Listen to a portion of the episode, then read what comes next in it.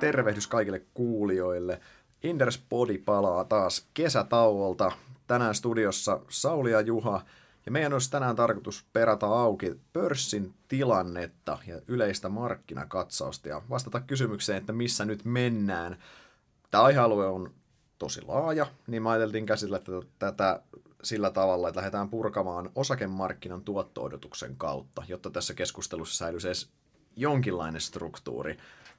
Hypätään suoraan asiaan, eli aloitetaan siitä osakemarkkinan tärkeimmästä tuottoajuudesta, eli tuloskasvusta. Miltä meidän tuloskasvuajuudet näyttää?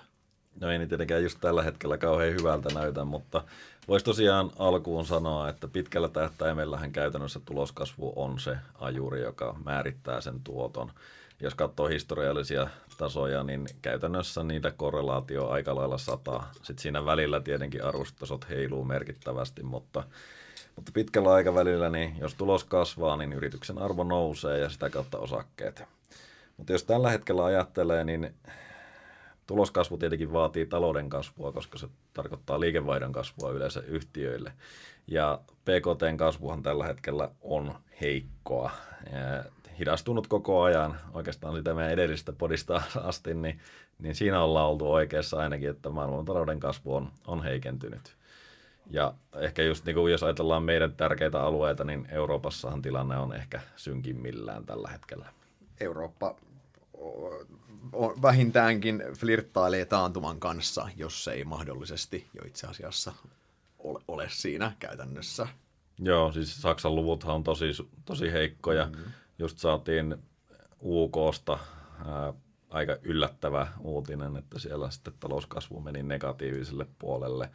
En olisi hirveän yllättynyt, jos tällaisia uutisia tulisi vähän laajemminkin tässä, että, että kyllä nyt aika heikolta näyttää kokonaisuus. Ja erityisesti teollisuudessa. Että palveluthan vetää edelleen, kuluttaja on kohtuullisessa kunnossa, mutta teollisuuden suhteen niin en ole yllättynyt, että konepajojen tilauskertymät oli vähän heikompia nyt Q2. Kyllä. Ja Eurooppa on, niin kuin sanoit, Eurooppa on, on heikossa jamassa ja henkkohta uskon, että ollaan, ollaan todennäköisesti ollaan jo taantumasta ollaan menossa sinne. Toki kysymys, että kuinka syvään taantumaan mennään. Globaali teollisuushan on taantumassa niin no, kuin sä viittasit tuossa käytännössä. Niin, jos noita ostopäällikköindeksejä katsoo, niin kyllähän ne kaikki alkaa olla siellä vähintäänkin 50 tasoilla, joka kertoo siitä, että se ei kasva. Ja sitten aika moni on jo mennyt siitä rajapyykistä jo läpi, että teollisuudessa niin tilanne on, on heikko ja kokonaisuudessaan niin kuin investointikysyntä niin ei tällä hetkellä vedä. Ei. Jos mietitään, mitkä kaksi aluetta maailmassa edelleen niin kuin talousalueesta vetää, niin Kiinan taloushan kasvaa ainakin heidän omien lukujensa mukaan edelleen ihan terveesti. Ja no, vaikka sä katsoisit näitä NS-oikaistuja lukuja sitä Kiinan kasvusta, niin Kiina kasvaa kuitenkin edelleen. Se, Joo. On, se, on, se on selkeä konsensus. Ei niin kovaa, mitä he itse sanoo, mutta he kuitenkin kasvaa selvästi. Sitten meillä on Yhdysvallat edelleen. Joo. Yhdysvallat kasvaa edelleen, vaikka sekin on hidastunut, mutta se kasvaa ihan tervettä vauhtia kuitenkin edelleen. Joo, ja siis oliko se Yhdysvaltain kasvuluku Q2 joku 2,1 prosenttia PKT ylös. Siis sehän on hyvä taso. Toki täytyy huomata, että siellä taustalla niin kyllähän se niin kuin velka kasvaa myös hyvää vauhtia mm. ja sitten budjetti on vahvasti alijäämäinen. Eli, eli niin kuin, kyllä se niin kuin, sanotaanko, että se on vahvasti elvytettyä kasvua, joka sielläkin on, että tiettyjä heikkouden merkkejä on toki myös Yhdysvalloissa positiiviset sillä elvytyksellä saadaan sen kasvu aikaan siellä. Joku voisi kääntää sen näinkin päin. niin. Ei sillä, että meillä muuta Euroopassa sitten oltaisiin niinku ylijäämäisiä kauheasti. Että. Joo, vähän heikko, heikolta se näyttää. Miten, jos mietitään vielä, niin siis kyllähän tämä ylipäänsä tämä globaali talous on tällä hetkellä hyvin vahvasti kuluttajien varassa ennen kaikkea. Niin no, länsimaisten kuluttajien ja näin. Se, se on se, mihin kun se teollisuus on taantumassa, niin kuluttajat on pitänyt yllättävän hyvin pintansa vielä toistaiseksi. Joo, ja tietenkin sitten on Kiinahan elvyttää. Ilmeisesti siellä on aloitettu taas vähän niin kuin raskaammat investointiohjelmat ja tällaiset, niin se tietenkin tukee sitä jo alamaissa olevaa teollisuuskysyntää varmasti jonkin verran, mutta miten paljon se pystyy tekemään, niin on sitten arvoitus ja en, en itse lähtisi sen varaan niin kuin kauheasti pettaamaan.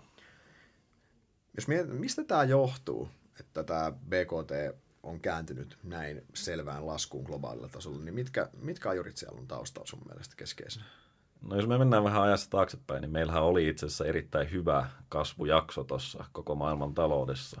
Siis me mentiin huomattavasti meidän rakennekasvua nopeampaa vauhtia ja sieltä palaaminenhan on täysin normaalia, että se ei ole niin kuin, se, siihen ei liity mitään dramatiikkaa. Mutta sitten jos me mietitään niin kuin näitä nyt päällä olevia ongelmia, niin tietenkin kauppasota aiheuttaa niin kuin paljon epävarmuutta koko globaaliin talouteen, erityisesti Kiinaan, Yhdysvaltoihin, Eurooppa, juuri mainittiin tuo Saksa, niin siitähän niin kuin oma osa heikkoutta on siitä, että niistä Saksan autotulleista on puhuttu pitkään ja se on tietenkin merkittävä osa niin kuin Euroopan teollisuutta. Mm. Ja onhan meillä täällä tietenkin Brexit ja aika monta muutakin poliittista riskiä, että niin kuin, kyllä me jotenkin saadaan aina vaan hankalammaksi näitä asioita. Niin, kyllä se mun mielestä aika moni näistä ongelmista, varsinkin tässä viimeisen 12 kuukauden aikana vähän pidemmälläkin aikavälillä, niin voidaan itse asiassa, ne on poliittisia ongelmia. Mm. Että nämä on siis, just niin mainitsemassa kauppasota, Brexit, ikuisesti jatkuva Brexit-spekulaatio, mistä ei itsekään tiedä, mitä he haluaa. Euroopan nämä rakenteelliset ongelmathan on pitkälti poliittisesti, poliittisia, tai ainakin poliittisesti ratkaistavissa käytännössä. Että sinänsä iso, tämä on tosi, sijoittajan kannaltahan tämmöiset poliittiset riskit on todella kiusallisia ja onge- hankalia, koska niiden analysointi on tosi vaikeaa. Me ollaan ennenkin mm. sitä, muista näissä podessakin mainittu, mutta poliittisissa riskeissä sä et voi luottaa siihen, että järki voittaa. Hmm, et, et enää. Et, et jos, joskus sä oot voinut siihenkin luottaa, mutta minusta tämä kauppasota on erinomainen esimerkki siitä. Et sä et oikeasti voi luottaa, että järki voittaisi millään tavalla tässä. Koska se, no, jos järki voittaisi, niin kauppasota sitä ei olisi, koska tiedetään, miten haitallista se on globaalille taloudelle.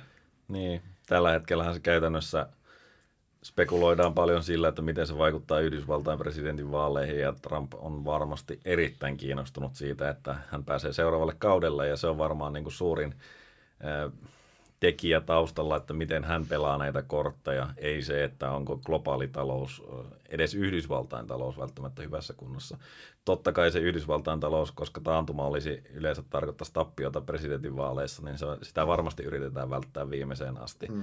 Mutta kuitenkin niin ymmärrätte varmasti, että on vähän hankala ajatella tätä kokonaisuutta silleen perinteisillä makrokeinoilla. Ehkä se sijoittajia kaikki eniten kiinnostava asia tässä on se, että kuinka paljon tämä voi hidastua vielä lisää, tämä kasvu. Nyt me kuitenkin edelleen kasvetaan. Mm. Onko tässä, mennäänkö tässä oikeasti siihen nollakasvuun asti globaalisti, mikä tarkoittaisi käytännössä sitten niin globaalia taantumaa? Niin, varmaan se globaalisti on vähän hankala nähdä, ainakin jos me otetaan nyt ne Kiinan kasvuluvut siihen niin kuin mukaan äh, niitä turhia kyseenalaistamatta. Eli jos siellä mennään sitten 6 prosenttia, niin kyllähän se nostaa sen globaalin talouskasvun. Se on niin pirun isokin talous. Se, vet, se, vetää melkein, se vetää melkein itsessään sen. Niin, eli jos, jos, jos sen niin kuin globaalilla tasolla oltaisiin taantumassa, niin kyllä me oltaisiin aika syvällä täällä Euroopassa. Eli, mutta Euroopan tasolla niin ei se mitenkään poissuljettua. Nolla kasvu ei välttämättä olisi siis niin kuin kauhean huono jakso ei. siis ajatellen tätä. Meillä on kuitenkin, jos me puhuttiin nyt näistä poliittisista, niin onhan meidän demografia, joka on ongelmallinen. Ollaan vähän niin kuin Japanin tiellä siinä mielessä. Ja toki meillä ei ole niin suuri ongelma siinä, mutta, mutta ei tänne voikaan odottaa mitään normaalia kahden prosentin kasvua, jos rehellisiä oltaisiin. Paitsi Suomeen. Paitsi tietenkin Rinne odottaa Suomeen. tota, uh, to, joo, se on, toi siis, toi on oikeastaan se, että sit, länsimainen kuluttajahan on edelleen se, mihin tässä sijoittajan pitää uskoa. Länsimainen kuluttaja mm. kannattelee tätä hommaa, niin kuin se toistaiseksi tekee. Mitä pitäisi sun mielestä tapahtua, että tämä kasvu piristyskin? Hyvä kysymys. Varmasti ensimmäinen asia olisi se, että tuo kauppasota saataisiin jollakin tavalla ratkaistua tai ainakin niin kuin tauolle. Mielellään sitten saataisiin Brexitiin diiliä ja meillä olisi omalla tavallaan tällaiset niin kuin turhat ongelmat poistuisivat. Eli nämä turhat poliittiset riskit niin, niin ja, Itse ja, aiheutetut. niin, niin, nimenomaan, koska ne on itse aiheutettuja, ne voidaan itse korjatakin. Demografiaa me ei voida niin kuin, korjata tässä, että se on vähän pidempi prosessi, mutta, mutta niin kuin, nämä olisi ensimmäiset askeleet ainakin niin kuin minun kartalla. Sen jälkeen sitten tietenkin pitäisi saada luottamusta tulevaan, että se on varmaan ehkä niin kuin elvytyskortti järkevällä tavalla toimittaessa, niin se voisi onnistua ja sen jälkeen tämä näyttäisi erilaiselta, mutta, mutta elvytystähän tehdään koko ajan, mutta mä en ole ihan varma, että onko tämä nykyiset toimet sitten kauhean tehokkaita kokonaisuuden kannalta. Mm, just näin. Palataan siihen keskuspankkeihin tuolla vielä vähän myöhemmin, mutta jos, eli jos yhteen vedetään toi talouskasvun näkymä, se on, se on varsin heikko tällä hetkellä. Talous, talous ei oleellisesti kasva, mikä ei tarjoa yhtiöille mitään merkittävää vetoapua liikevaihtoihin isossa mm. kuvassa. Eli tästä ei ole tavallaan, tästä ei ole meille tuloskasvua juriksi lyhyellä aikavälillä. Ei, jos me ajatellaan niin kuin koko pörssiä. Täytyy tietenkin huomata, että tähän on niin kuin murroksia täynnä koko maailman talous käytännössä, että toisilla kasvaa markkinat oikein mukavasti, toisilla ne menee alaspäin. Totta kai, se on ihan, ihan selvä, se on ihan selvä. Mutta sitten se toinen puoli, eli on siinä, mitkä vaikuttaa siihen tuloskasvuun, niin sulla on liikevaihdon kasvu ja se kannattavuus. Hmm. Se kannattavuuteen, niin keskeinen komponenttihan siinä on totta kai kustannusten kehitys. Kustannusten kehitys ja sitten hinnoitteluvoima, ja siihen hinnoitteluvoimaan liittyy sitten tietenkin se kysynnän vahvuus, että aina kun kysyntä laskee, niin kilpailu kiristyy, ja saman euron perässä on niin sanotusti enemmän hakijoita, niin sitten pakko, pakko laittaa hintoja alemmas. Mutta kustannuspaineiden kohdalla, niin mä sanoisin, että tilanne on niinku kohtuullisen hyvä. Yes, samaa mieltä. Et niinku, jos ajatellaan vaikka palkkainflaatiota, niin eihän sitä nyt hirveästi täällä Euroopassa esimerkiksi ole. Yhdysvalloisista on, mutta ei Euroopassa meillä on se rakenteellinen työttömyys sen verran korkea edelleen, että et se ei ole semmoista, ei ole, ei ole työmarkkinalta ei tule semmoista luontaista painetta palkkojen nostoon, se on enemmänkin sitten näiden niin kuin liittojen ja näiden kautta. Mm, toki meillä on Keski-Euroopassa hyvin vahvoja on. liittoja, että saa nähdä mitä siellä tapahtuu, mutta, mutta en mä itse, niin kuin, ehkä mä Saksassa äh, on jossain määrin ollut tällaista yleistä pulaakin, mutta, mutta ei niin kuin muuten. Ei niin. muuten sektoreilla on tietysti hirveästi osaajia, osaajapulaa niin kuin kodaista ja muista vastaavista, mutta siis yleisellä tasolla niin ei. Ei, ei se palkkainflaatio, se, se, totta kai kun talouskasvu hidastuu, niin palkkainflaatiopaineet yleensä myös helpottaa. Tässä on mm. ehkä semmoinen kuriositeetti, mikä ei koske pörssin isoa kuvaa millään tavalla, mutta ehkä suomalaisista yhtiöistä sijoittajien on tärkeää muistaa, että meillä oli tämän edellisen hallituksen aika tämä kikypaketti, mikä joo, paljon parjattu kyllä, mutta se johti siihen, että palkat pysy hetken aikaa paikalla. Ja näille yhtiöille, mitkä on vahvasti työvoimavaltaisia Suomessa toimivia, niin se oli itse asiassa yllättävän iso juttu lopulta. Se näkyy ihan suoraan heidän kannattavuuksissa. Puhutaan IT-palvelufirmoista, puhutaan Etteplan oli muistaakseni Joo, siinä mukana hyötyvinä tämmöisiä firmoja. Ja nyt se, että palataan siihen palkkojen nousuun jo, niin sillä on tietty negatiivinen vaikutus ja se on syytä huomioida tässä. Se on mm. joillekin ollut, se oli yllättävän iso vaikutus silloin, se on todennäköisesti yllättävän iso vaikutus nyt takaisin, kun palataan siihen, edes siihen niin kuin inflaation mukaiseen palkka, palkkanousuihin tai näin, mihin mm. palataankaan. Mut, ja jos tuossa niin kuin esimerkiksi Ettepelanin kohdalla, niin kysymys on varmasti paljon siitä, että mikä on se markkinakysyntätilanne. Että jos markkinakysyntä on hyvä, niin varmasti ne saadaan niin kuin ne hinnankorotukset läpi tai palkkojen korotukset läpi hintoihin. Mutta jos ei ole, niin sitten se on todella paljon vaikeampaa ja silloin se näkyy sitten kannattavuudessa. Toinen komponenttihan on totta kai on raaka-aine. Raaka-ainehinnathan vaikuttaa luonnollisesti kanssa mm. paljon yhtiöiden kannattavuuksiin. Totta kai taas jotkut yhtiöt saa siirrettynä eteenpäin, toiset ei, mutta yleisesti ottaen raaka-ainehinnoilla on, on vaikutusta. Yleensä globaalin talouden hidastuessa raaka-aineilla on tapana mennä alaspäin mm. isossa kuvassa, jonka taas pitäisi helpottaa sitä painetta. Joo, ja me, niin kuin, hinnoitteluvoima on aina merkityksellistä, mutta erityisesti se on silloin, kun niin kuin nämä kustannuselementit nousee. Silloin sun pitää pystyä nostamaan niitä omia hintoja. Ja siinä mielessä tämä on niin kuin vähän armollisempi, en mä sano sitä taas missään nimessä helppo, mutta tämä on vähän armollisempi niin kuin kustannuspaineiden kannalta. Oh. Et kyllähän niin kuin kuparin hinta, teräksen hinta, nämä kaikki on tullut alas voimakkaasti. Yes. Öljymarkkinoilla heilutaan kuin hullut, mutta niin kuin päätasossa ollaan kuitenkin menossa alaspäin. Tai ollaan palauduttu niin kuin kohtuullisille tasoille. Kyllä. Ja yleisesti niin kuin, en mä ainakaan tiedä muuta kuin jalometalleja, jotka on sitten hirveästi rallannut. Niin ja ne on taas vähän niin kuin... Ne on, ne on pikkusen eri asia, että kultaa ei hirveästi tungeta. Niin kuin se, ei, se, ei ole reaali, reaali, se ei ole niin kuin niinkään siitä, siitä kysynnästä tasoa enemmän tästä mm. keskuspankkipuolesta kiinni. Sitten meillä on totta kai globaalit arvoketjut vielä tässä mukana. Niin, se on tämä kauppasodan yksi vaikutus, että ne on mennyt aika mukavasti sekaisin, että globaali talous on aika lailla optimoinut ton tuotantoketjut ja arvoketjut sillä tavalla, että sieltä hankitaan mistä halvimmalla saada ja siellä laitetaan kasaan, mistä, missä se on tehokasta ja laadukasta. Ja valitettavasti nämä Yhdysvaltain ja Kiinan kiistat on pistänyt ne aika monesti sekaisin, että esimerkiksi DTllä niin nähtiin, että lääketieteen komponenttien kysyntä nousi viime vuoden lopulla. Nyt oikeastaan jälkeenpäin, kun se nyt pehmeni sen markkina, niin voidaan päätellä, että silloin jo nämä laitevalmistajat omia varastojaan ylös ja sen jälkeen ollaan mietitty uudelleen, että missä tuotetaan, koska 25 prosenttia tullia, niin se on paljon, jos se loppuasiakas on tosiaan Yhdysvalloissa aika, aika monissa näissä tuotteissa, niin, niin kilpailukyvyn ylläpitäminen vaatii tällaisia toimia. Kyllä. Se on, se on selvää, että niin pitkään kuin tämä kauppasten uhittelu menee, niin nämä arvoketjut joutuu koetukselle ja sieltä tulee yllättäviä kustannuspaineita, mikä niin kuin heikentää yritysten kannattavuuksia lyhyellä aikavälillä varsinkin. Vaikea kääntää tätä yritysten eduksi tätä tilannetta. Niin, ja tässä on taas se, että, että siis vielähän me keväällä ajateltiin oikeasti, että tämä, tämä ratkeaa. Ja varmasti niin moni yrityskin miettii, että no ei, me ei lähdetä toimenpiteisiin tässä vaiheessa, että noin kyllä saadaan sovittua. Mutta ei saatu, ja nyt puhuttiin sitten niin kuin seuraavista tulleista. Ja taas olet siinä epävarmuuden tilassa, että lähdenkö mä nyt siirtämään tätä tuotantoa. Sekään ei ole mikään yksinkertainen jumppa kuitenkaan. Ei. Niin tämä epävarmuus on hankalampi kuin se, että me vaikka tiedettäisiin, että 25 pinnaa tulla ja Kiinasta Yhdysvaltoihin seuraavat 10 vuotta.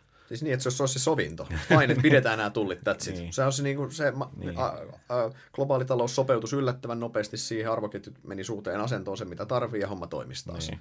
No ei se Kiinan taloudelle kyllä hyvä olisi. No ei mutta. Mutta, siis... Niin kuin, mutta siis se homma lähti sitä rullaamaan. Just. Niin kuin, niin kuin, nyt ollaan vähän tämmöisessä pysähdystilassa, että kukaan ei oikein tiedä mitä tapahtuu, mutta nyt se konsensus vaikuttaisi olevan se, että niin kuin ennen vaaleja ei varmaan saada ratkaisua tähän tämä, tämä on kieltämättä ajautunut yhä enemmän tämmöiseen pattitilanteeseen molempien. Molempien osapuolien on yhä vaikeampi vetäytyä tästä säilyttämällä kasvossa. On yhä vaikeampi löytää tilanne, missä molemmat osapuolet voi kertoa voittavansa tämän. Hmm. Ja Koska se... panokset on noussut koko ajan, eikö niin? Ja joka tavallaan on taas molemmille puolille ihan ehdoton, että häviäjänä tästä ei voi lähteä. Niin. Mun mielestä se on niin kuin, että kumpikaan... Niin... Joo, tuossa niin nähtiin omalla tavallaan se, kun Kiina sitten lähti tähän Trumpin kutsumalle valuuttamanipulaatiotielle. Todellisuudessaan se antoi niin kuin oman valuuttansa heikentyä eikä tukenut sitä enää niin korkealla tasolla. Kiinan valuuttahan olisi heikompi, jos se annettaisiin niin kuin sehän, toimia markkinaehtoisesti. Sehän olisi just näin, se olisi ihan eri tasolla, että sehän ei siinä mielessä täytä valuuttamanipulaation niin, manipula- manipuloidaan täsmälleen eri suuntaan kuin kaikki muut keskuspankit. että ne hölmöjä ne kiinalaiset. Mutta siis mutta siis tämä niinku kuvastaa sitä omalla tavallaan, että et, et, et, Kiinalla on, Kiina on ollut niinku suhteellisen ymmärtäväinen toistaiseksi, mutta nyt se näyttää siltä, että ne sanoo, että okei, että hei, me otetaan tämä pidempi tie, me pärjätään kyllä niinku omillakin. Ja siis sehän vahingoittaa ilman muuta Kiinan taloutta, mutta ei se kukaan siinä ei voita. Mm. Ja se, että ne ei niinku nöyry, niin tarkoittaa ongelmia globaaliin talouteen. Kyllä. Kyllä. No sitten jos mietitään vielä kustannuspuolesta, päästään eteenpäin tästä, niin viimeinen asia oikeastaan, jos mennään tuloslaskelmaan sinne ihan alemmille riveille, niin siellä on korkokomponentti. Firmoilla on, vel- firmoilla on velkaa, optimoitu taserakennetta, siitä velasta pitäisi maksaa korkoa ainakin joidenkin oppikirjojen mukaan. No, joka tapauksessa niin siis kor- koronnostosykli alkaa on, on ohi ja korot pysyy matalalla, eli tavallaan se vieraan pääoman kustannus on matala. Eli se ei rasita firmojen tuloksia oleellisesti, mikä on niin kuin hyvä asia jälleen kerran. Joo. Varsinkin jenkkifirmoille, missä niin kuin velkavipu on otettu vähän reippaammin viime vuosina, niin se koron lasku itse asiassa tulee, se itse asiassa tukee tuloksia. Niin ja siellä kuitenkin on maksettukin jotakin korkoja, nyt Euroopassa joo, joo. on ollut pitkän aikaa. On, on. Kuitenkin siis yrityksetkin on saanut, nythän sitä saa käytännössä ilmasta rahaa tuolla, toi bondimarkkinahan meni ihan sekaisin tässä tällä viikolla sen Kyllä. jälkeen, että, että pitäisi, pitäisi meidänkin laittaa joku bondi ulos. Se on mielestäni hyvä idea. Jos me yhteenvetona tosiaan tuosta vedetään vielä toi, niin talouskasvu on hidasta, talouskasvu ei tarjoa oleellista vetoapua firmojen niin kuin, tuloskehitykselle, kustannuspaineissa ja siellä puolella on tiettyä helpotusta, se ei ole ihan niin brutaali se tilanne, mutta se ei itsessään riitä kompensoimaan sitä liikevaihtojen heikkouden vaikutusta. Eli tuloskasvu on kiven alla, näin varmaan voi sanoa. Joo, erittäin nimenomaan se topline on niin haastava tällä hetkellä kasvattaa, että vaikka sieltä tulisi vähän helpotusta sinne kulupuolelle, niin kuin se kilpailun kiristyminen todennäköisesti vie sen hyödyn siitä. Se vie se asiakkaille käytännössä. Niin, asiakas hyötyy, yritykset kilpailee yes. ja niin kuin kilpailuympäristö tai yleiset toimintaympäristö tulee todennäköisesti olemaan erittäin haastava tässä. Tästähän me siis tämä mennyt tuloska tai meneillään oleva tuloskausi korjataan, oli malliesimerkki tästä. Helsingin pörssin tuloskasvu on pysähtynyt. Liikevaihdot Joo. nousee edelleen jonkin verran, tulokset ei kasva. Joo, meidän tilastojen mukaan tällä hetkellä keskimääräinen operatiivinen tuloskasvu on miinus yksi. Yes.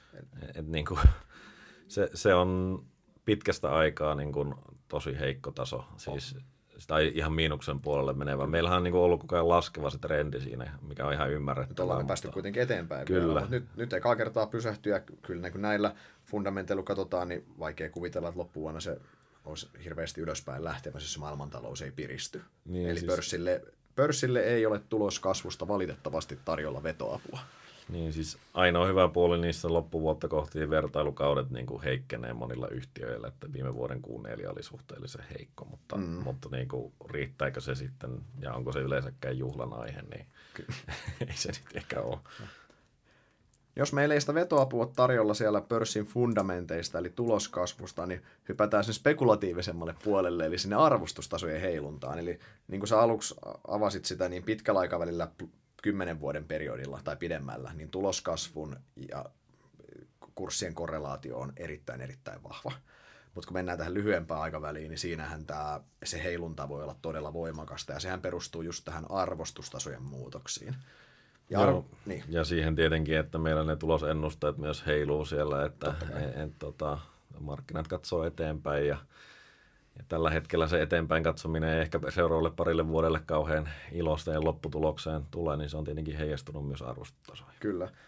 Mutta kyllä se arvostustasojen taustalla, niin ehkä se kaikkein keskeisin tekijä on se korkotaso, vallitseva korkotaso. Joo, jos nimenomaan pörssitasolla ajatellaan sitä yes. kokonaisuutta, niin kyllähän se on. Siis käytännössähän tuolla on tietty määrä, jumalaton määrä rahaa, joka hakee tuottoa. Ja se, menee, se allokoituu sinne, missä se niin kuin parhaan riskituottosuhteen saa. Yes. Ja jos bondeista saa nollan, niin sitten osakemarkkinoilta saa jotain. Niin, siis yksinkertaisesti, jos, just näin, jos koroista saa vähän tuottoa, niin osakkeista riittää vähän vaatimattomampi tuotto. Jos bondeista saa houkuttelevan tuotto, osakkeiden pitää antaa enemmän tuottoa. Eli toisin sanoen osakkeiden, silloin osakkeiden pitää olla suht halpoja, että ne kiinnostaa, jos bondit on korkealla ja vais toisinpäin tämä yhtälö. Mm.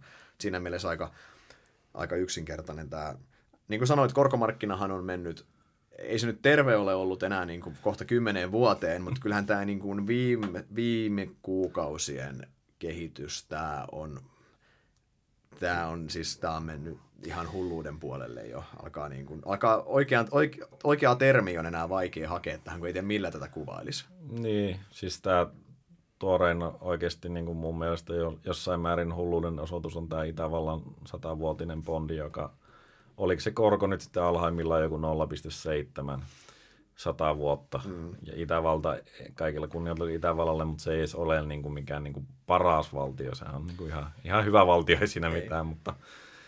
Niin, jos, se... jos mietitään oikeastaan fundamentteja, että saat sadan vuoden bondi ulos siis, sata, jos mennään, mitä sata vuotta, mennään aikakoneen sata vuotta, niin se laittoi sen 2017 tulos. Mennään siitä sata vuotta taaksepäin, oli vuosi 1917.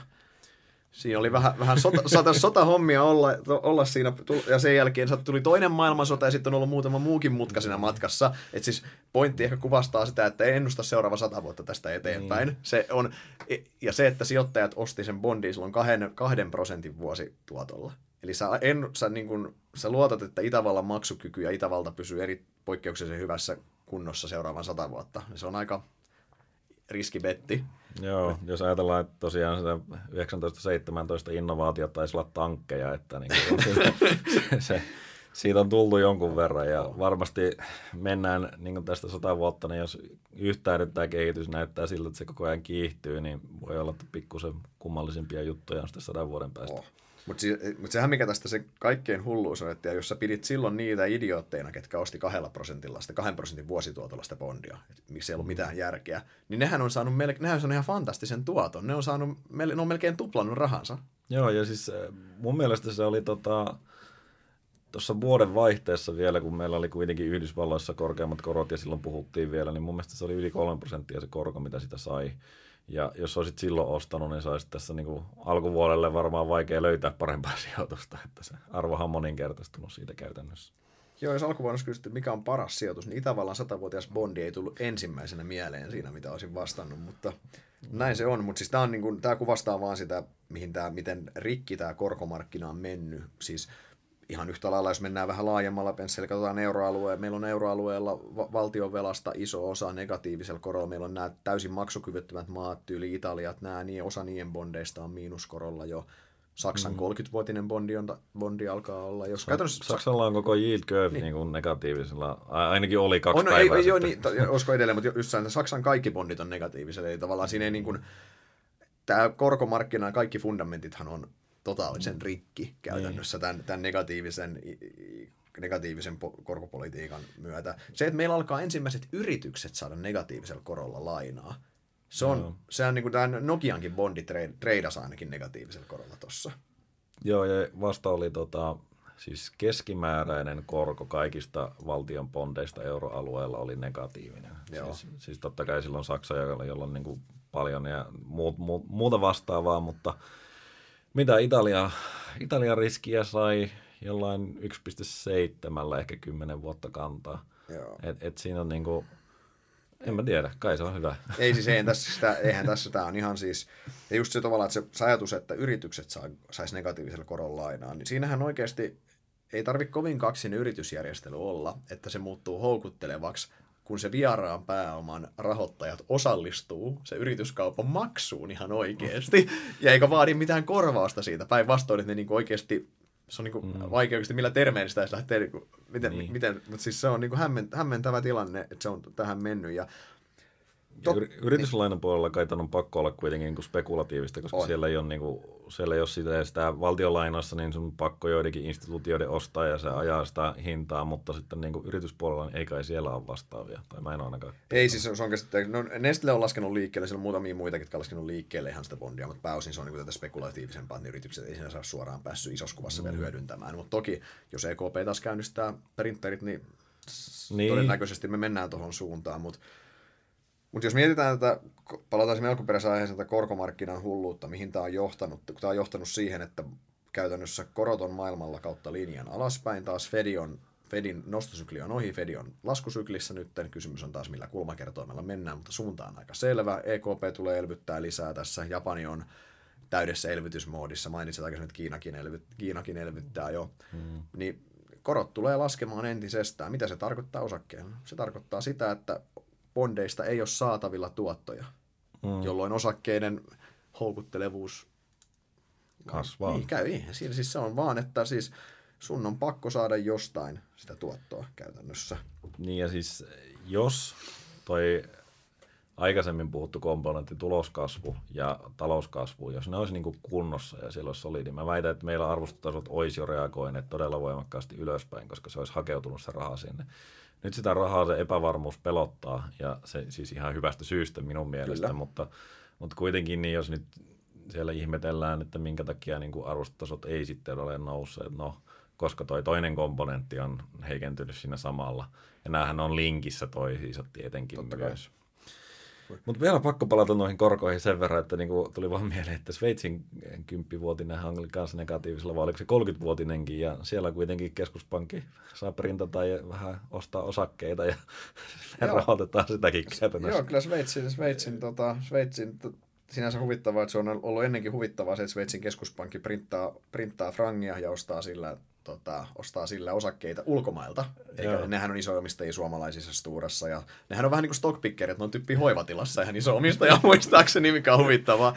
Ne on Applen yksi suurimpia omistajia enkeistyömässä, mm. mutta pointti siis se, että nythän se tilanne on se, että kun se niin korko on negatiivinen, niin sijoittajat maksaa Sveitsin keskuspankille tästä leikistä vielä. Että ne saa tavallaan rahaa siitä, että ne laskee bondia liikkeelle ja siitä, että ne osakkeet tuottaa hyvää. Niin tässä on oikeasti ikiliikkojen ainekset hiljalleen kasassa. Niin siis tämä tätä jos rupeaa enemmän miettimään, niin tulee vaan sellainen, että onko tässä enää mitään järkeä. Mutta niin kuin, parempi kuin ei mieti, toteaa vaan, että korot on alhaalla. Siis tämä on semmoinen, tämä on se syy, mikä jos taisi se syy, mun mielestä tässä olisi niin kauppasynän ainekset, että tota voisi kutsua niin kuin oikeasti manipulaatioksi ja varastamiseksi, kun sä varastat toisen kansallisomaisuutta käytännössä. Mutta ehkä me ei mennä syvemmälle tohon, mutta me voitaisiin vielä ehkä nivoa nämä kaksi asiaa yhteen, eli tämä, okei, okay, makro on tulossa alas, keskuspankit on korkopuolella tehnyt suunnilleen kaikkensa, ne on tuhonnut meidän korkomarkkinan käytännössä. Mitä muut keskuspankit voi tehdä, jos tämä makrotilanne heikkenee? Keskuspankit on kuitenkin sanonut, että Draghi sanoi viisi vuotta sitten whatever it takes, tehdään mitä vaan, ja tämä Powellin täyskäännös Fedin johdossa tuossa vuodenvaihteen tienoille, sehän oli mun mielestä se Powellin whatever it takes hetki niin. tavalla. Omalla tavallaan selkeä käännepiste ainakin Eks siinä. Että... Mutta mitä, ne voi, mitä keskuspankit voi tehdä? No, se on hyvä kysymys. Tämä nykyhistorian perusteella niin vaikuttaisi, että ne pystyy tekemään erittäin paljon asioita, että, että työkalupakissa, tai työkalu, työkalupakki on kasvanut tässä viimeisen kymmenen vuoden aikana aika hurjasti. Tota, mä tiedän, Kari Stadikhan puhuu tuossa nyt niin kuin talletuskorkojen, siis ihan yksityishenkilöiden talletuskorkojen käytämiseksi negatiiviseksi, joka sitten olisi omalla tavallaan elvytystoimi, jolla saataisiin hmm. ne rahat liikkeelle siellä. Siinä nyt on ainakin erilainen kulma ja mä uskon, että siinä, siinä voisi, se voisi oikeasti lähteä liikkeelle se raha sieltä. Kyllä. Mutta mut aika herkkää hommaa toisaalta. On siis, mä, mä olen samaa mieltä, että se raha lähtee liikkeelle, mutta se riski on, että se lähtee liikkeelle siten, että ihmiset menee tekemään bankrunin, käy hakemassa rahat pois pankkeista, meidän pankkijärjestelmä tavallaan luhistuu. Okei, totta kai se nyt, että siinä, se on tosi herkkä, se, että missä vaiheessa ihmiset tavallaan toteaa, että, että hän, sä ennemmin säilytät yksinkertaisesti patjan alla kuin pankissa. Niin, sä otat sen, tota, jos se ei nyt tietenkään oikeasti ole mitään 10 prosenttia vuodessa ne negatiiviset talletuskorot, mutta jos se olisi, niin sehän olisi niinku itsemurha jättää sinne sitä rahaa. Eli jossain siinä on se taso, missä sä lähdet oikeasti haemaan sinne patja alla. Ja... Ostat kassakaapin kotiin ja toivot, että, että kosteus tai home tai tulipalo ei tuhoa sitä siellä käytännössä. Just näin. Et, et, mikä se taso on, en tiedä, mutta kyllä niin kuin... Jossain se taso tulee vastaan, niin. se on ihan selvä. Mutta... Joo. Ja joku, jos oikea taso löydetään, niin se toisaalta voi olla ihan oikeakin se efekti ja, ja sitten niin kuin tehokkaampi huomattavasti kuin tämä QE uudelleen aloittaminen, minkä teho mun mielestä on jo todistettu, että se on vähän niin kuin katoamaan päin. Just näin, mä oon täysin samaa mieltä. QE, siitä seuraavasta QEstä ei ole mitään hyötyä, tai tulee olemaan mitään hyötyä. Ää, negatiivinen talletuskorko, mä oon, mä, oon, mä, mä oon ihan on board sen kanssa. Lähettäisiin varovasti kokeilemaan. Vähän niin kuin ollaan varovasti kokeiltu negatiivisia korkoja muuallakin. Niin sehän jatketaan sitä, sitä kokeilua hyvin varovaisin askelin pikkuhiljaa. Katsotaan, mitä tapahtuu. Ongelmahan on vaan se, että miten EKP pystyy tavallaan yksityiset pankit pakottamaan kollektiivisesti tähän, koska ongelmahan on se, että jos pankit alkaa kilpailla, että meillä ei tarvitse maksaa ja teillä tarvii, niin mm. tavallaan naapurilla tulee bankrani käytännössä. Että se, no, mutta keskuspankit on toki näyttänyt, että he voi tehdä suunnilleen ihan mitä he haluaa ja heillä on työkalupakissa semmoisia asioita, mihin, mihin, mitä me ei osta kuvitellakaan. Niin. Joo, ei, kyllähän nyt ihan kohtalaisen vakavissaan puhutaan myös sitten helikopterirahasta, eli käytännössä siitä, että sujautetaan – yksityishenkilöiden tilille joku satanen ja, ja tota, katsotaan mitä tapahtuu, että raha, rahakanta kasvaa sitten sitä kautta ja sitäkin kautta se varmasti saataisiin kyllä kiertoa, mutta siinä, siinä mä näkisin, että jos sen, jos sen laatikon niin kuin avaa, niin niitä matoja ei saada sinne takaisin ei. enää. Että...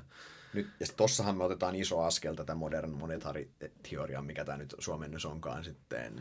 Olisiko se moderni rahapolitiikka-teoria? Varmasti joku tämmöinen, niin tota, siis askel sitä suuntaan, missä taas koko homma näin kärjistäen mun mielestä nojaa itse asiassa oletukseen sitä, että poliitikot on vastuullisia. Ja sitähän ne ei ole. No, jos se on aika suhteellisen samaa mieltä tästä jollain tavallaan. Mutta joo, mut joo. Mut ehkä, siis, ehkä pointtina, mitä keskuspankit voi tehdä, niin jos nivotaan tätä taas yhteen, niin keskuspankit ajautuu yhä, tuntemat, yhä syvemmälle näihin tuntemattomille vesille käytännössä. Me ollaan, mm. me ollaan alueella, missä meillä ei ikinä ennen oltu maailman historiassa. Se on fakta.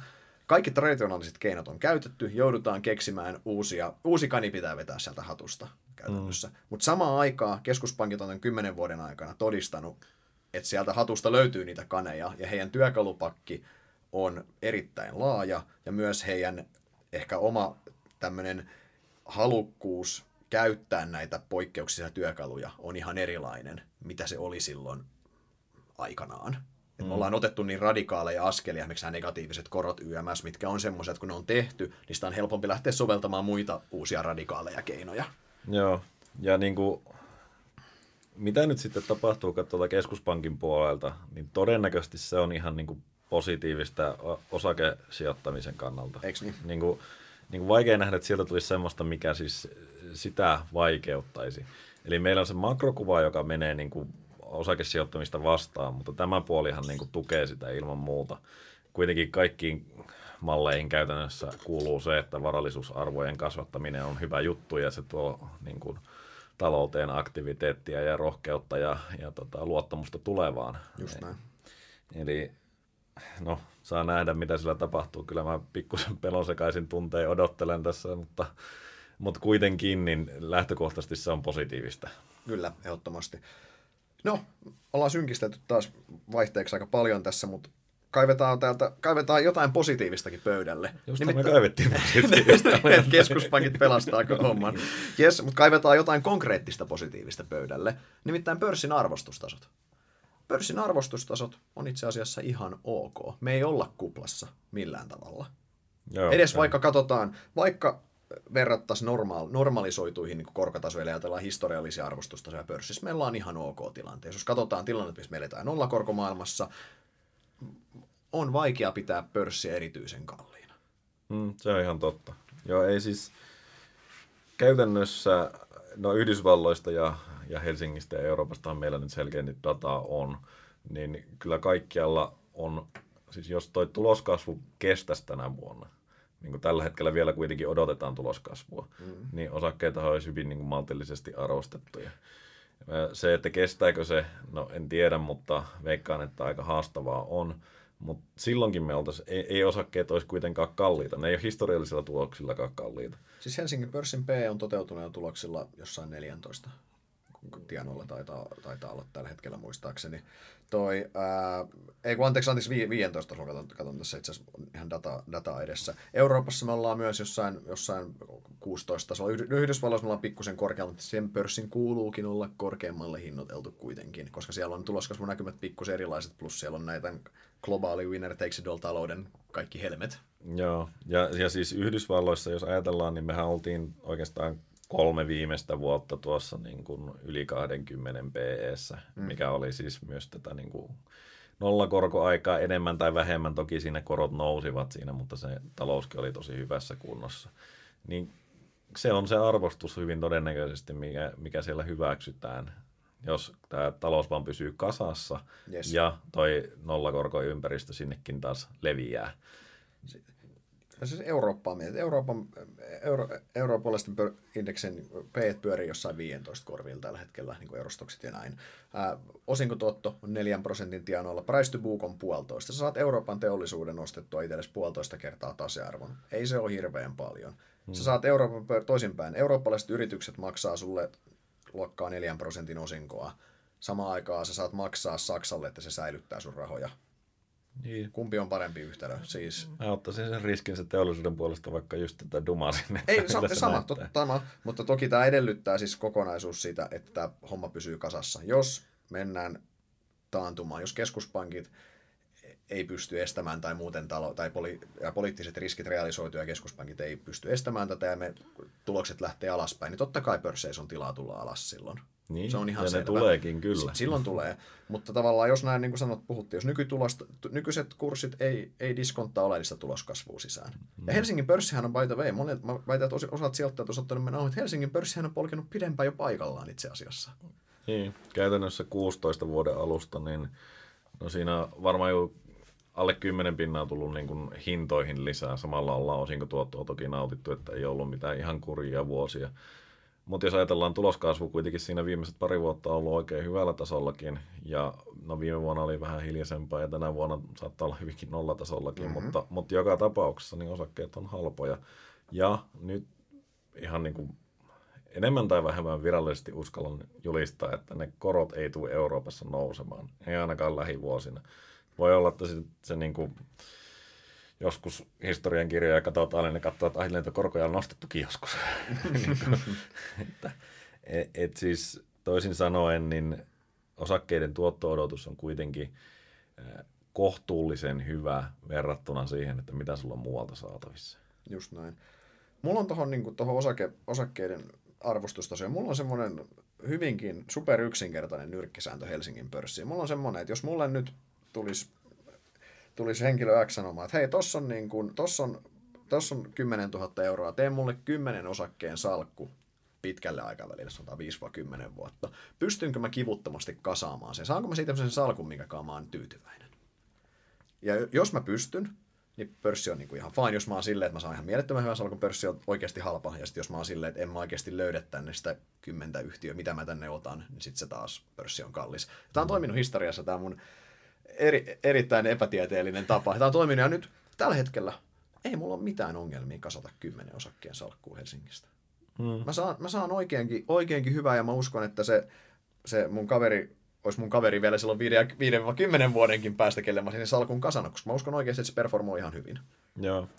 Ja siis tämä on nimenomaan se, jos tämä muuten kuulosti jossain määrin synkältä, ja varmaan sitä olikin, niin positiivinen puoli on se, että ei markkinat ole tyhmiä. Ei me olla ainoita, jotka täällä on niinku huolestuneita. Kyllä sitä on hinnoiteltu jo sisään osakkeisiin paljon niinku tätä epävarmuutta. Ja sitten tämä nyt ei ole mikään kehotus todellakaan ostaa, mutta pitää muistaa, että silloin kun kaikki näyttää menevän just pieleen, niin silloin on yleensä paras aika ostaa osakkeita. Tämä ei ole se hetki, siis me ei ole, me ollaan aika lähellä ATHta, kaikkia aikojen huippuja, siis Yhdysvalloissa ei olla kovin monta prosenttia sen alapuolella, mutta niin kuin ilman tota keskuspankkikorttia, korttia, niin meillä voisi olla hyvinkin tällä hetkellä semmoista ostajan markkina, että pitäisi itse niin kuin hakea sitä bondilainaa. Kyllä jos vähän nivotaan tätä kokonaisuutta yhteen vielä, niin siis, että mit, mitä sijoittaja nyt tulisi tästä kaikesta ajatella? Tämä markkinahan on ihan poikkeuksellisen vaikeasti tulkittava, mitä tämä on ollut ennen finanssikriisiä käytännössä. Meillä on, tämä on hyvin, tämä on muuttunut paljon vaikeammin luettavaksi, siitähän nyt on, mm. on aika helppo todeta. Jos, jos aloitetaan ihan perus näistä faktoista, mitkä täällä pohjalla on, niin riskitasot on ikävän korkeat, ennen kaikkea se, meillä on reaalitalouteen liittyviä riskejä paljon, mutta meillä on ennen kaikkea paljon näitä vaikeasti ennustettavia poliittisia riskejä. Mm. Se on se, minkä kanssa me joudutaan elämään, ja tämä on valitettavasti todennäköisesti eräänlainen new normal tilanne myös.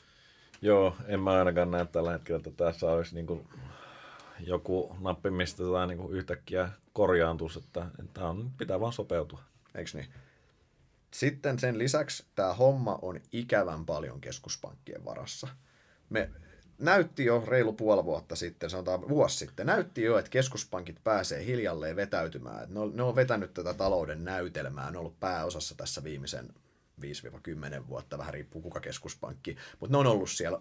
Vihdoin ajateltiin, että jes, nyt ne pääsee katsomon puolelle ja päästään ehkä vähän normaalimpaan tilanteeseen. Ja sitten tuli tämä dramaattinen käänne ja keskuspankit on back siellä, tiukasti siellä keske, mm. keskellä lavaa esiintymässä meille. Niin tämä on valitettavaa, että tämä homma, tämä nojaa ikävän paljon niihin niin fundamenttisijoittajan näkökulmasta.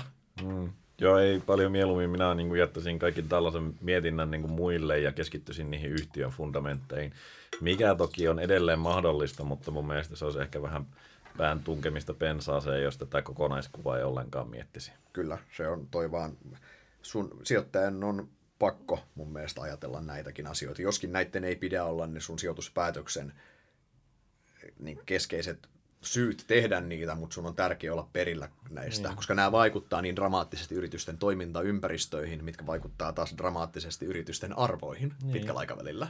Tämä on osa riskikartoitusta, joka jokaisen vastuullisen sijoittajan pitäisi tehdä. Eikö niin? Mutta joo, tota, Onko osakkeet sitten käytännössä only gaming down? No siis riskitöntä korkoahan ei ole olemassa enää käytännössä. Siitä, jos mietitään, että se, no, riskitön korko on se, että sä Saksan valtiolle maksat säilyttää sun rahoja käytännössä. Sä et niin kuin oikeasti, korkotuottoja ei ole, eli jos sä haluat jostain saada tuottoja, niin osakkeet on ainoa vaihtoehto. Se, mitä mä uskon, että tulee tapahtumaan seuraavan, sanotaan, plus viiden vuoden aikana tämän korkomarkkinan hulluuden johdosta, on se, että me tullaan näkemään, että tämmöiset erilaiset instituutiosijoittajat, eläkeyhtiöt, vakuutusyhtiöt, niin heillä tullaan muokkaamaan sitä sijoituskehikkoa. Meillä on tietyt, että heidän on pakko omistaa tietty määrä bondeja, eläkeyhtiöt vaikka, heidän on pakko omistaa tietty määrä bondeja, tietty määrä osakkeita. Nyt jatkossa huomataan, että hei, eläkelupauksiin, näihin tuottotasoihin, mitä ollaan ajateltu, ei päästä, koska bondit ei tuota. siellä tullaan nostaa osakepainoa käytännössä. Se on ihan selvä. Mm. Jossain vaiheessa vakuutusyhtiöiden puolelta tehdään, tullaan tekemään, se, sehän on myös se on niin regulaation puolesta, että se ei ole niin vakuutusyhtiöt, ei itse sitä voi päättää täysin. Mutta mm. tulee, tullaan menemään siihen, että myös regulaattorit tulee siirtämään tätä, että päästään niihin tuottotasoihin, mitä on luvattu käytännössä. Me tullaan näkemään tavallaan yhä enemmän rahaa virtaamassa osakemarkkinalle, koska näillä arvaan mitä näillä tahoilla ei mitään muuta vaihtoehtoja kuin tehdä se. Niin, koko niin eläkejärjestelmä on muuta aika lailla niin kusessa. On, just näin. Eläkejärjestelmä on siinä ja sitten se on pakko tehdä näin. Toinen asia, mitä mä uskon, mitä tulee tapahtumaan, vähän pidempi trendi, mutta on menossa koko ajan, mutta tulee voimistumaan, on tämä reaaliomaisuus kautta pääomasijoittaminen, sen voimakas, voimakas kasvu edelleen. Eli kaikki mahdollinen arvopaperistetaan, mitä maailmasta löytyy käytännössä, ja se niin kuin, sen tulla, ei tämähän on, siis siihen on syntynyt siihen korkomarkkina ja osakemarkkinan väliin semmoinen tyhjiö, että mistä saisi kohtuullista tuottoa järkevällä riskillä. Ja tähän on mm. tullut just nämä kaiken maailman metsä, no, asuntosijoittaminen on ollut aina kiinteistösijoittaminen, mm. mutta siihen on tullut kaiken maailman infrasijoittamiset ja metsäsijoittamiset ja energia-assettien ostamiset. Mm. Jotkut Fortumin vanhat verkot on esimerkki tällaisesta Joo, assetista. klassinen esimerkki siitä, että miten niin kuin, turvallisen sijoituksen sä voit tehdä, ja kun sä viuutat sen, niin sun tuotto onkin yhtäkkiä. Niin kuin. Ja harvaan mitä velkapipo ei maksa mitään. Niin. että tähän, tähän, mutta tähän, tämä tulee olla yksi iso trendi, mikä myös tähän kokonais, kokonaisuudessa tulee olemaan, ja mikä me nähdään. Mutta, mutta osa, onko osakkeet Only Game in Town Kyllä, ja siinä mielessä on käytännössä. Hmm. Toinen on sitten puhtaasti pääoman suojeleminen käytännössä. Hmm. Mutta se on, se on sitten toinen vaihtoehto, mutta oikeastaan niin toi, toi on oikeastaan se, että vaikeassa ympäristössä navigointia sijoittajilla, onneksi ne valuaatiot on järkevällä tasolla. Hmm. Se on se sijoittajan, se on se sijoittajan niin kuin sil, hopea reunus tässä hommassa mun mielestä. Joo, just näin. Eli sä otat niin kuin merkittävää riskiä tässä kokonaiskuvan mahdollisessa sortumisessa, mutta ne yhtiöt kuitenkin, jos sä teet järkeviä sijoituksia, niin ne tulee jollakin tavalla pärjäämään ja ne tulee tuottamaan sulle pitkässä juoksussa. Toki tämä on niin kuin se haaste tässä, kun ollaan niin tuntemattomilla vesillä tuolla bondimarkkinoilla, että miten tämä kaikki sitten päättyy. Tai mikä, mikä se on se endgame tässä, että et, et voiko olla, että me ollaan oikeasti niin kuin seuraavat kymmenen vuotta tässä tällaisessa ympäristössä? Siis tämähän on se, että tähän ei kukaan tiedä. Siis on mun mielestä mitä syvemmälle me mennään näihin tuntemattomille vesille ja mitä hullummaksi tämä korkomarkkina tämä menee, niin sen selvempää on, että kuivijaloin tästä ei ikinä tulla selviämään, vaan tämä tulee vaatimaan aika rumankin resetoinnin jossain vaiheessa. Mutta koska se tapahtuu ja ennen kaikkea miten se tapahtuu. Sitä ei kukaan tiedä. Ja keskuspankit, Japanin keskuspankki niin malli esimerkiksi on todistanut, että ne voi potkia tätä tölkkiä paljon, paljon, paljon kauemmin kuin kukaan olisi ikinä kuvitellut. Hmm. Joten tavallaan se, että sijoittaja toteaa, että tämä korkomarkkina on ihan hullu, tämä tulee romahtamaan, mä en ole täällä mukana, että mä odottelen tässä, niin se odottavan aika voi käydä todella pitkäksi siinä. Mm. Se voi olla, että niin kuin sä sanoit, että me ollaan kymmenen vuoden päästä suunnilleen samassa tilanteessa, Euroopan talous nilkuttaa eteenpäin, korot on jossain nollissa ja isot riskit pyörii, mutta samaan aikaan niin osakkeesta on saanut sen parhaan tuoton itse asiassa, jolloin mm. tavallaan se kokonaan markkinalta pois oleminen voi tulla aika kalliiksi. Joo, sä oot sitten siellä keräämässä sitä miinustuottaa talletuskorolta. Niin, käytännössä näin. Mutta tota, okei, okay, jos nyt sitten päästiin vähän niin positiiviselle puolelle, niin haluatko kertoa, että mitä, miten itse olet navigoinut tässä ympäristössä? Mitä olet viimeksi, tai mihin olet viimeksi sijoittanut? Ää, mä keräsin mun viimeisiä transaktioita tuossa, mitä mietin, että mitä on tehnyt, niin ja mä oon osakepuolella, mä oon ostanut kahta osaketta, mä oon ostanut kamuksia, mistä meillä on, mitä meillä on mallisalkussakin ja mistä Inderisillä on puhuttu paljon. Mä oon ostanut taaleria, Mun mielestä sitä saa aika reippaalla alennuksella siihen summaan. Mun mielestä se on ollut tota, se on ollut, se on ollut tota, ihan, mä edelleen näen, että siinä on, on et, sitä, mä, mä, tykkään, kun osaketta saa alle sen käyvän arvon selvällä alennuksella, turvamarginaalilla. Mä oon myynyt Telian pois, Varmaan samasta syystä kuin minäkin. Olit siinä lukossa niin pitkä. Joo, no käytännössä ostin, ostin ostettiin muistaakseni samaan aikaan vielä molemmat silloin X vuotta sitten. Se oli ihan hyvä aika mennä sisään. Ongelma oli se, että kun osti kruunuissa sitä, niin kruunu on heikentynyt, se söi osan tuotoista. Se oli semmoinen, ei oikein ollut muutakaan. Se oli sitä aikaa, kun pörssi oli tosi kallis, siellä ei ollut, oli vaikea löytää kohteita. Telia oli itse asiassa yllättävän järkevästi hinnoiteltu, oliko se 35 kruunua silloin vai mitä se oli. Se oli oikeasti ihan hyvä hinta. Silloin. Joo, mä laitoin sen kyllä silloinkin pondisalkkuun ja sen se on tehnyt täsmälleen. Että ei ole paljon arvonnousua tullut, mutta olisiko se joku kuuden pinnan yieldi ollut koko ajan. Että... Joo, ja sitten bondi, tosiaan se, se mutta se, se, sen, on, sen on myynyt tosiaan, ja siinä on ollut tosiaan se, että me ollaan ollut Inderesillä todella pitkään lisää suosituksella, eli mä en ole päässyt eroon siitä, vaikka mä olisin tuossa välissä jo ollut itse halunnut myydä, mutta nämä on nämä meidän kaupankäyntirajoitteet ja aina sijoittajat tulee aina ennen meillä totta kai, niin nyt ensimmäistä kertaa vuosi oltiin puolella, niin pääsi ulos. Sitten... Ihan, mä voin vaan sanoa, että mä tein ihan samalla tavalla.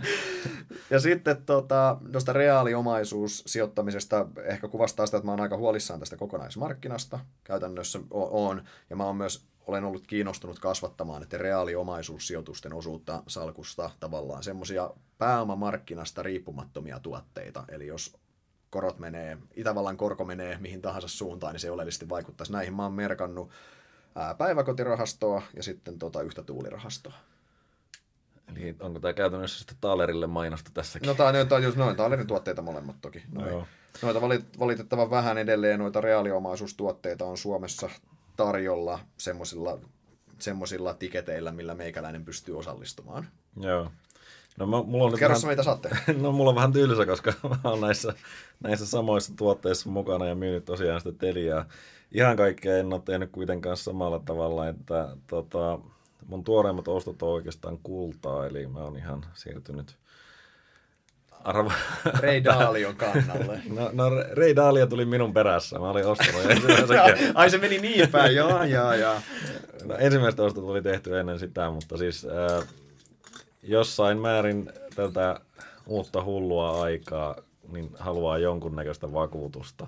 Siis tämä ei ole millään tavalla merkittävä niin kuin minun kokonaisvarallisuudesta, eikä siitä varmasti semmoinen tulekaan, koska kulta ei tuota mitään ja se ei kehitä mitään ja haluaisi kuitenkin olla lähinnä mukana sellaisessa yhtiössä, jotka tekee jotain hyvää täällä. Niin?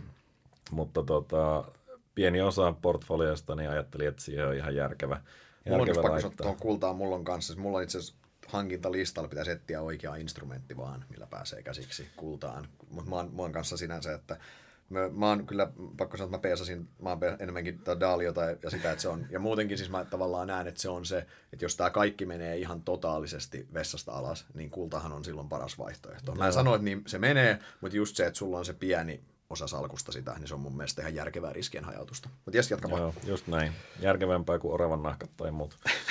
tota, sitten Tämä nyt on vähän niin kuin negatiiviselle puolelle, mutta siis talenomia mä vähän kevensin, kun meillä oli vähennässuositus. Se johtuu ihan niin kuin salkun hoidollisista syistä, eli mulla oli erittäin suureksi kasvanut se, se talenomin ylipaino, ja se jatkaa siis ylivoimasti minun suurimpana sijoituksena, eli luottamus ei ole kadonnut minnekään, mutta kuitenkin riskejä piti pikkusen siinä ottaa alas, ja nyt kun meillä oli tosiaan vähennässuositus, niin oli mahdollisuus se tehdä.